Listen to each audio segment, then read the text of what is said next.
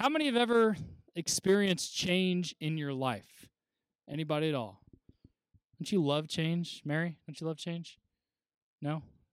Just just change? Change in general? Like coin change or Okay, any change. Um, how many have experienced change since you were a kid? What are some of the changes you've experienced since you were a kid, Kevin? Oh, good. He used to not be able to have dogs, and now he can. Congratulations. What else? What else? There, there's a reason for this. I'm going to read about some changes in the past 500 years. Anybody else experience change from when you were a kid? Want to share about it? No? Yes, Jason? Job and bills. Yes. Don't you love them both? oh, man. Anyway, our world has experienced a lot of change. We're going to be looking at the glory of the New Jerusalem tonight. We're here here in uh, Revelation chapter 21. Just two chapters left. There's so much in here. Uh, we're outside. It actually feels pretty nice right here under the shade. So hopefully you guys are enjoying it. Um, but our world has changed a lot over the past 500 years, and I came across this and thought it was kind of fitting with the, the lesson tonight. Uh, most of us cannot really imagine just how different things were depending on or versus how they are today. So here are some interesting things that I read concerning the 1500s and where some of our sayings came from. Most people back then got married in June because they took their yearly bath in May and still smelled pretty good by June. Hence the popularity of June weddings. However, they were starting to smell, so brides carried a bouquet of flowers to hide the body odor. Again, I don't know if that's true or not, but it's pretty pretty funny. Baths consisted of a big tub filled with hot water. The man of the house had the privilege of going first and enjoying the nice clean water. Then came all the sons and the other men, then the women, and finally the children. Last of all, the babies. By then, the water was so dirty you could actually lose someone in the water. Hence the saying, don't throw the baby out with the bathwater. Most houses had thatched roofs thick straw piled high with no wood underneath. It was the only place for animals to get warm, so all of the dogs, cats, and other small animals, mice, rats, bugs included, lived inside the roof. When it rained, it became very slippery, and sometimes the animals would slip and fall off or out of the roof, hence the saying, it's raining cats and dogs. However, there was nothing to stop things from falling into the house. This posed a real problem in the bedroom where bugs and other droppings could really mess up your nice clean bed. Hence, a bed with big posts and a sheet hung over the top afforded some protection. That's how canopy beds came into existence. The floor was dirt, only the wealthy had something other than dirt, hence the saying, dirt poor. Most people had little meat, but sometimes they could obtain pork, which made them feel special. When visitors came over, they would hang up their bacon to show off. It was a sign of wealth that a man could say that he brought home the bacon. They would cut off a little to share with the guest and would all sit around and, anybody know? Chew the fat, exactly. Lead cups were used to drink ale or whiskey. The combination would sometimes knock people out for a short time. This one's pretty funny. Someone walking along the road would take them for dead and prepare them for burial. They were laid out on a kitchen table for a couple of days, and the family would gather around and eat and drink and wait to see if they would wake up. Hence the custom of holding a wake. Just imagine that. Just let's go ahead and put this body on the table. Hopefully they wake up. If not, I guess we'll bury them. England is an old country and not very large. They started running out of places to bury people, so they would dig up coffins and take the bones to a bone house and reuse the grave. When reopening those coffins, one out of 25 coffins was found to have scratch marks on the inside. and they realized they were burying people alive. So they thought they would tie a string on the wrist of a corpse, lead it through the coffin and up to the ground and tie it to a bell. Someone would have to sit out in the graveyard all night, the graveyard shift, to listen for the bell. Thus, someone could be saved by the bell or was considered a dead ringer. We've come a long way in 500 years. It's pretty crazy. Uh, things have changed quite a bit, but the point I was making is all of these changes that we have experienced pale in comparison to the changes we will experience in the New Jerusalem. And I'm excited about this study. There's so much in here to cover, so I'm going to try my best to hurry through without rushing as fast as I can. So, Revelation chapter 21, let's go ahead and start in verse number 9 tonight. Revelation chapter 21, verse number 9. We'll read some of these verses, then we'll kind of walk through it. Uh, there it is. And there came unto me one of the seven angels which had the seven vials full of seven last plagues, and talked with me, this is John, saying, Come hither, and I will show thee the bride, the Lamb's wife. And he carried me away in the Spirit to the great and high mountain, and showed me that great city, the holy Jerusalem, descending out of heaven from God, having the glory of God, and her light was like unto a stone most precious, even like a jasper stone, clear as crystal. So, what we're going to look at tonight is really some of these characteristics of this great city. And had a great, or had a, had a wall great and high, and 12 gates, and uh, 12 angels, and the names written thereon, which are the names of the 12 tribes of the children of Israel. On the east, three gates, on the north, three gates, on the south, three gates, on the west, three gates. And the wall of the city had 12 foundations, and in them the names of the 12 apostles of the Lamb. And he that talked with me had a golden reed to measure the city, a measuring stick, and the gates thereof, and the wall thereof. And the city lieth four square, and the length is as large as the breadth. And he measured the city with the reed, 12,000 furlongs. The length and the breadth and the height of it are all equal. And he measured the wall thereof an hundred and forty and four cubits, according to the measure of man, and that is of the angel. And the building of the wall is of jasper, and the city was pure gold, like unto clear glass. And the foundations of the wall of the city were garnished with all manner of precious stones. The first foundation was jasper, the second sapphire, the third uh, chalcedony, and the fourth an emerald. Just the amazing beauty that is pictured here. The fifth sardonyx, the sixth sardius, the seventh chrysolite, the eighth beryl, the ninth topaz, the tenth a uh, uh, the eleventh a jacinth, the twelfth an amethyst. And the twelve gates were twelve pearls. Every several gate was one was of one pearl. And the street of the city was pure gold, and it were as as if it were a transparent glass. And I saw no temple therein, for the Lord God Almighty and the Lamb are the temple of it. And the city hath no need of the sun, neither of the moon to shine in it, for the glory of God did lighten it. And the Lamb is the light thereof. And the nations of them which are saved shall walk in the light of it, and the kings of the earth do bring their glory and honor into it. And the gates of it shall not be shut at all by day, for there shall be no night there and they shall bring the, the glory and honor of the nations into it. And there shall in no wise enter into anything that defileth, neither whatsoever worketh abomination. And the last time we met, we talked about some things that will not be in heaven, or maketh a lie, but they which are written in the Lamb's pure book of life. And then just a couple more verses in chapter 22, and then we'll stop and then dig in. And he showed me a pure river of water of life, clear as crystal, proceeding out of the throne of God and the Lamb. In the midst of the street of it, and on either side of the river, was there the tree of life, which bare twelve manners of fruit, and yielded the fruit every month. So one fruit per month. And the leaves of the tree were for the healing of the nations. And there shall be no more curse, but the throne of God of the Lamb shall be in it, and his servants shall serve him, and they shall see his face, and um, his name shall be in their foreheads, and there shall be no more night there, and there uh, no no need of a candle, neither light of the sun, for the Lord God giveth them light, and they shall reign forever and ever. Now again, we're talking about the New Jerusalem and and heaven, and really what this this heaven is all about.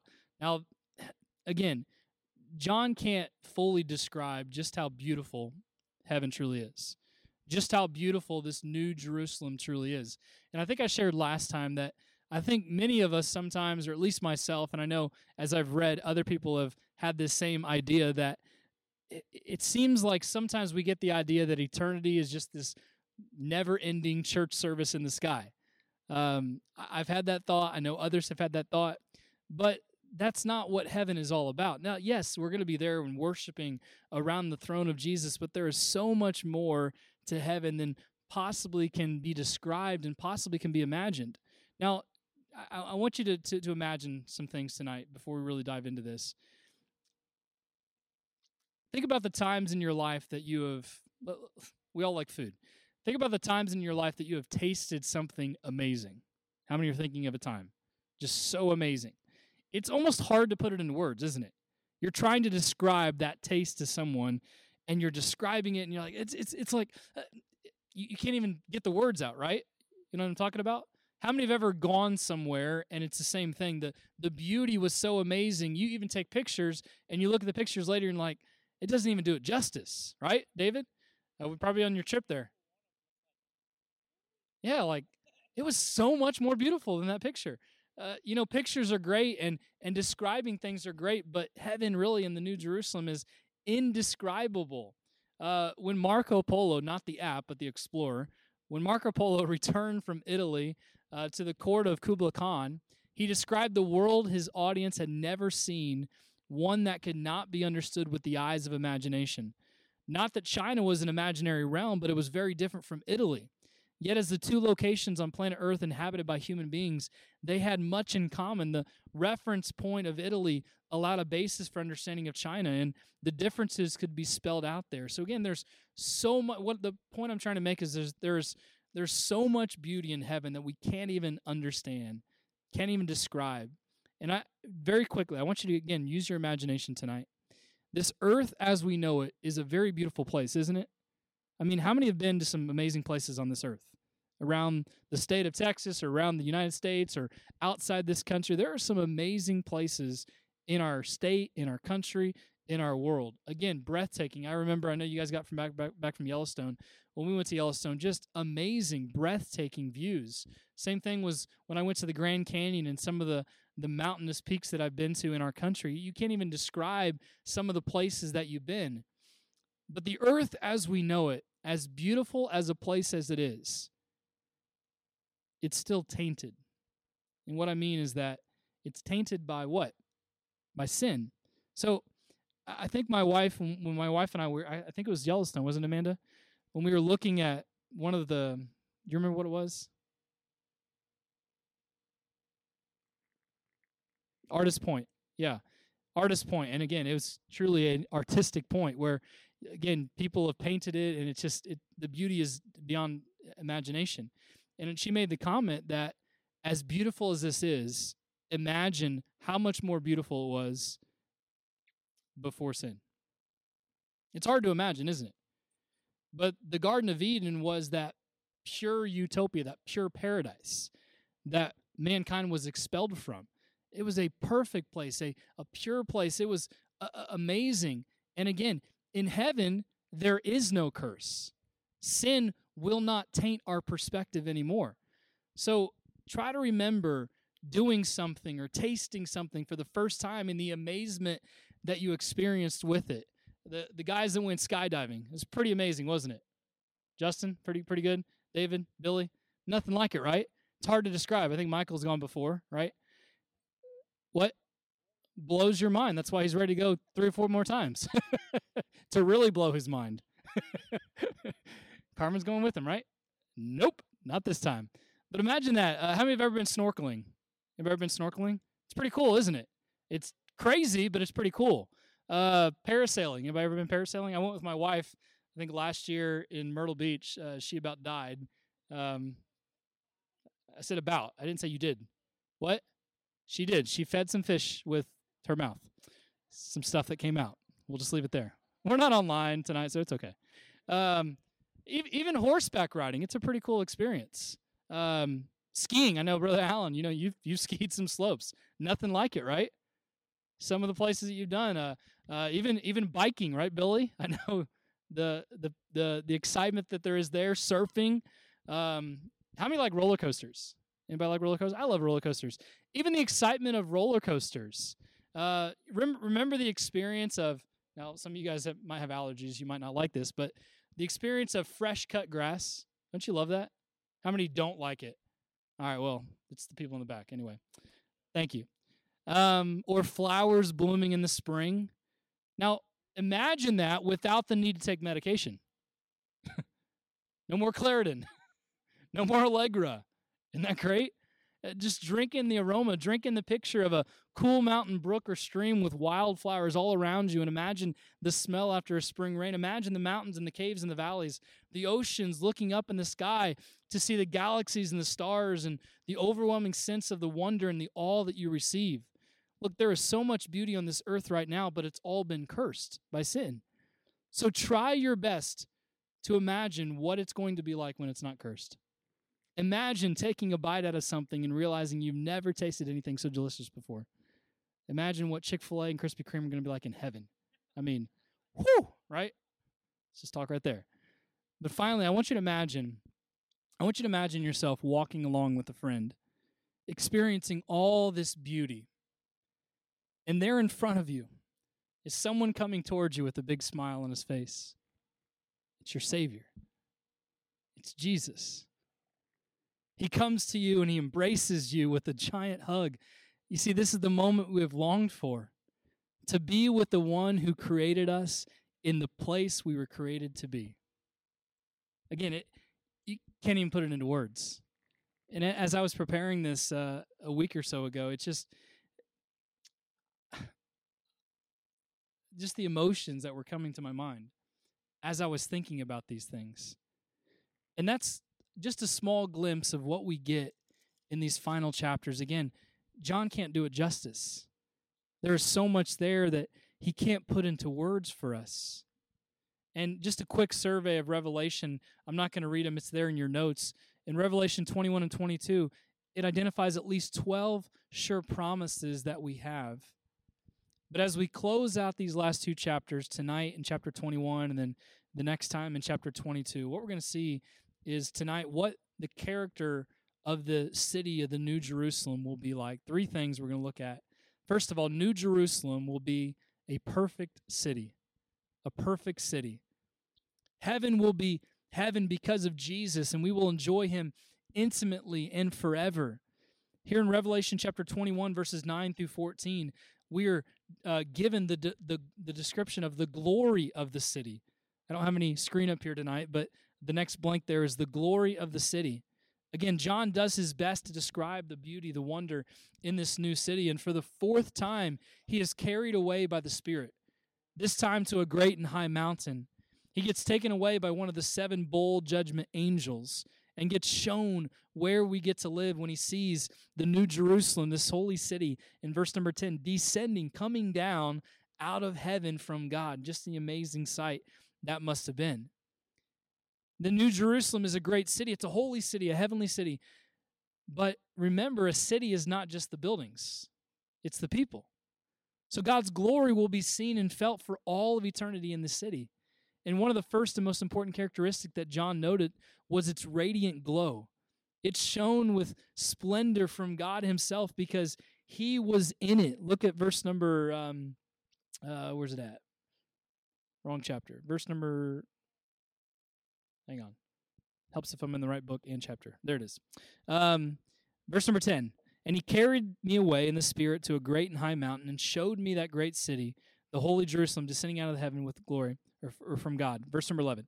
Having the glory of God, and her light was like unto a stone most precious. So the light of the city was you can't even describe the stone. Just if you see this precious stone, even like a jasper stone, clear as crystal and then goes into in description about some of the gates within the city.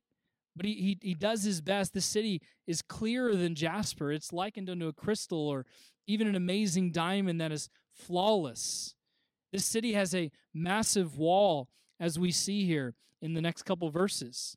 The city's description follows the pattern of cities in which John's readers would, would understand that this city has foundations, it has walls, it has gates, the foundations speak of its permanence in contrast to the tents in which the pilgrims and strangers lived back in the Old Testament days. The walls are, uh, and gates speak of protection, that God's people will never have to fear any enemies. Angels at the gates will act as sentries. Uh, these walls have 12 gates, which indicate uh, the sign of great access, since there are three in each direction of the compass. Each of these gates contains the names of the 12 tribes of Israel's sons. And then in verse number 14, it describes the wall by noting it has 12 foundations, in which are written the 12 names of the Lamb's apostles. This goes back to what uh, Paul tells us in Ephesians chapter 2, verse 20, where it says that the church was built upon the foundation of the apostles and the prophets, where Christ himself is the chief cornerstone. The next thing we see in verses 15 through 21, if you're taking notes, John then gives the measurements and the magnificence of the city. The angel from verse 9 brings a gold measuring rod or gold measuring stick to come and measure the city. Four square means equal on all sides like a cube. This indicates perfection of the city. And recalls to the most holy place, the holy of holies, back in 1 Kings chapter 6, verse number 20. It's 12,000 furlongs, uh, or, or some say uh, a stadia. Depending on what you reference, it's either 1,400 or 1,500 square miles. Now, that's just the city. That's pretty ginormous. That's pretty big. And regardless whether the city is 14 or 1,500 miles in length and width, the, the, the, the length of it, the width of it, and the height of it are all the same. This means the New Jerusalem is larger than India with nearly 2 million square miles. These measurements are meant to be literal since they are described by man's measurement. Now, here's just a, a thing of note. Even more astounding than the size at the base is the height that is also at least 1,400 miles. So this goes well beyond Earth's atmosphere as we know it, well into space. If a building in the city is this high, it has a generous 12 feet per story. A building could be over 600,000 stories in the New Jerusalem. That'd be a long elevator ride. Or it could be a fast elevator ride. We don't know. Be like up and down. That'd be cool. Anyway. but the wall encasing the city is 144 cubits. That's about 72 yards thick. That's pretty thick. The wall is built of jasper. The city is described as being of pure gold, like clear glass, and the foundations uh, were adorned with every kind of precious stone. Here, here are the stones that we, we find referenced here in the next couple of verses. Jasper is a crystal. Sapphire, it's a blue stone. Chalcedony, it's a greenish blue stone. Emerald, like the Emerald City, green. Sardonyx, white with uh, streaks of uh, brown and red in it. Sardius, it's a it's a vibrant red. Uh, chrysolite, it's like a yellow quartz, like a modern topaz. Beryl, it's a it's a green color. Jacinth, it's blue. Amethyst, it's a rich purple. Again, just amazing colors within the city. And in ancient times, the the pearl was considered a royal gem produced by a mollusk covering an irritating grain of sand within its shell. But the pearl gates of this heavenly city will never be closed because there will be no danger on the outside. Nothing will disturb its residents within the city. Next thing we see is this the New Jerusalem will be like a perfect temple. Not only will it be, as we just mentioned, a perfect city, but it'll also be a perfect temple.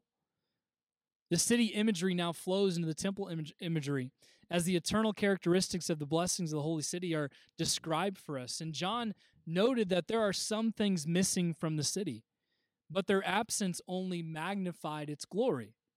He shows us some specifics of what won't be in heaven, but also what we see is what will be there. But in verse number 22, we see that this city is characterized by God's presence.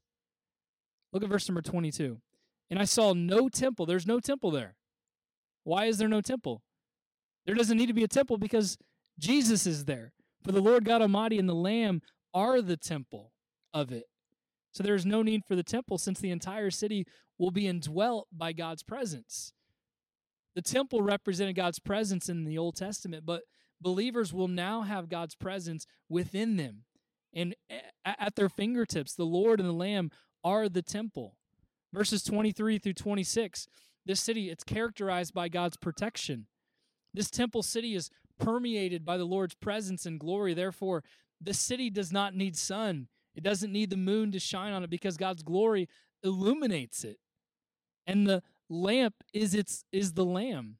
You know, you think about what John said in John chapter 8 verse 12 where uh, uh, the city on a hill it's like the the light of the world uh, will be the light who or Jesus the light of the world will be the light who illuminates this temple city.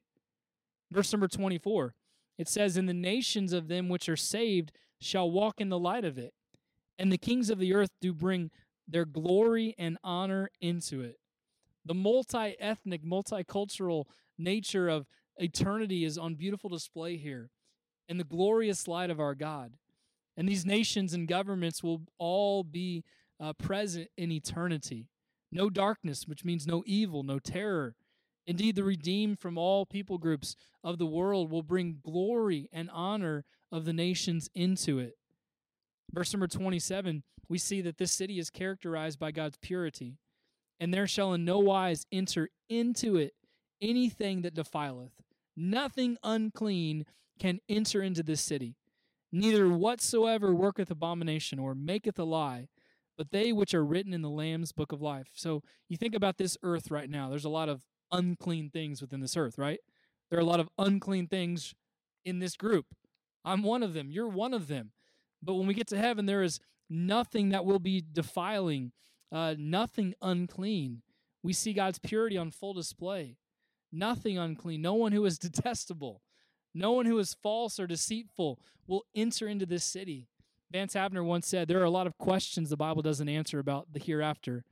But I think one reason is illustrated by the story of a boy sitting down to a bowl of spinach where there's a chocolate cake at the end of the table.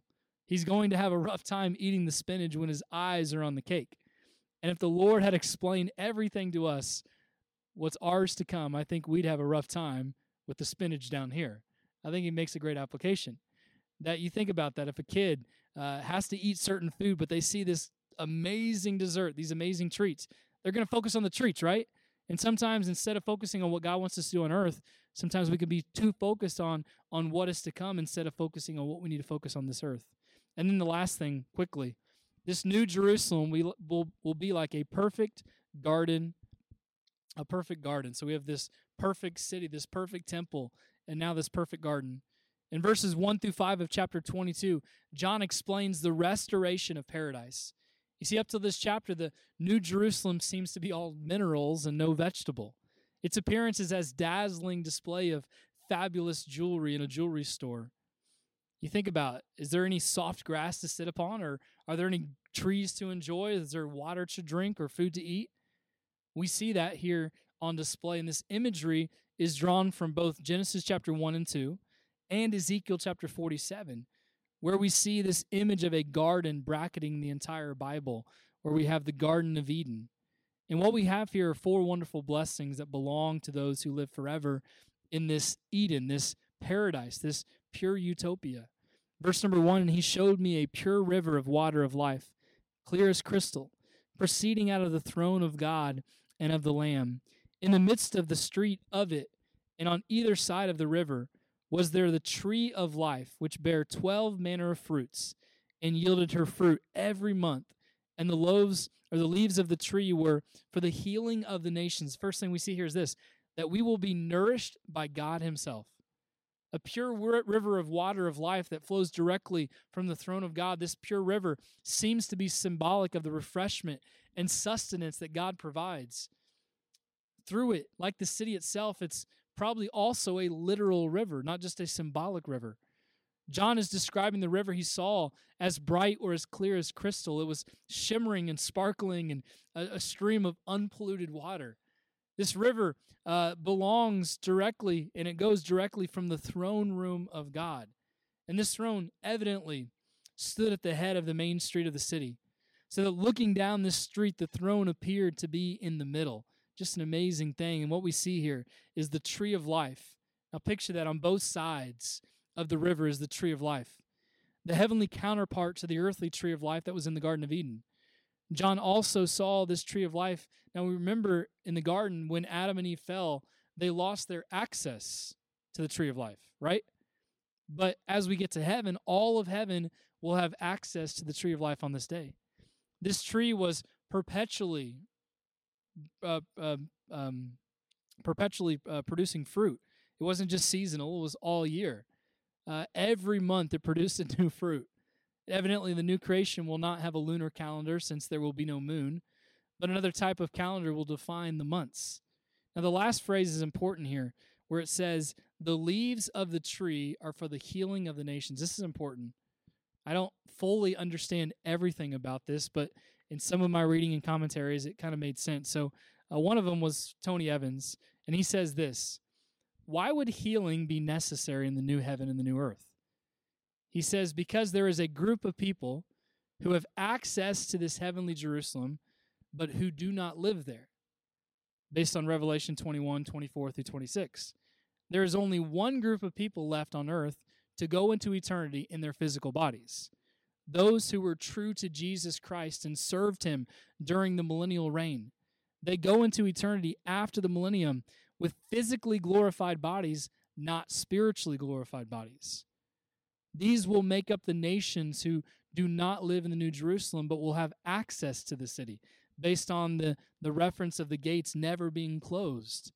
They will need the leaves of the tree for their continued health and well being. And again, there's more that we can discuss about that, but just a, a, a, small picture of the, the significance of that. Verse number three And there shall be no more curse, but the throne of God and of the Lamb shall be in it, and his servants shall serve him.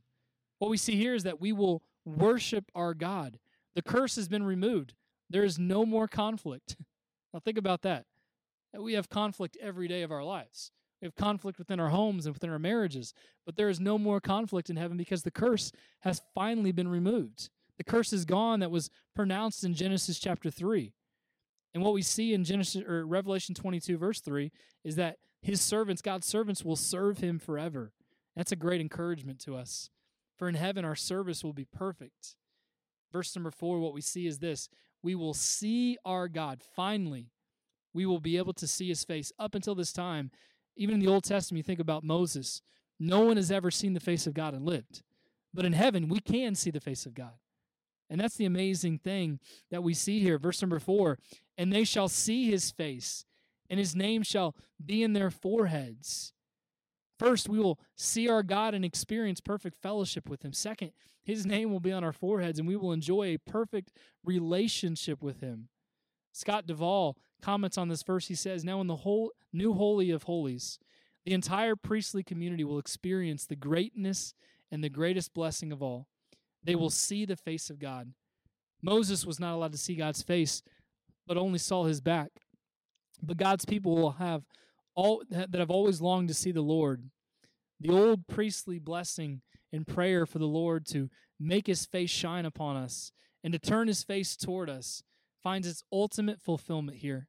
God's people will also bear his name, meaning they will belong to him, imitate his character, and live safely in his presence. And then finally, verse number five for tonight we will not only worship our God, but we will reign with our God.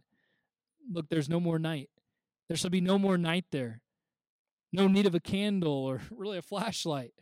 There's light, the light of the sun, for the Lord God giveth them light, and they shall reign forever and ever. This verse closes out another phenomenal section before we get to the, the end of the end. The final point that John stresses was the great glory of God that will be illuminated for the whole earth to see. And this is all in fulfillment of God's desire and command that man should rule over his creation back in Genesis chapter 1. But again, there's so much that we have talked about tonight, yet so much we still don't understand. But the point I want to make and what I want to leave you with is the fact that this new Jerusalem, the new heaven, is a majestic place, a glorious place. Uh, tongue cannot describe it. Eye has never seen it, has never experienced it. It's not just going to be some boring church service in the sky, it's going to be glorious. You see, we're finally going to be, as I said earlier, we're finally going to be in the place we were created to be with the person we were created to be with. So think about that again. Think about the time that you have been with someone that you love very dearly. And you're taking the walk with them and, and you're enjoying life with them.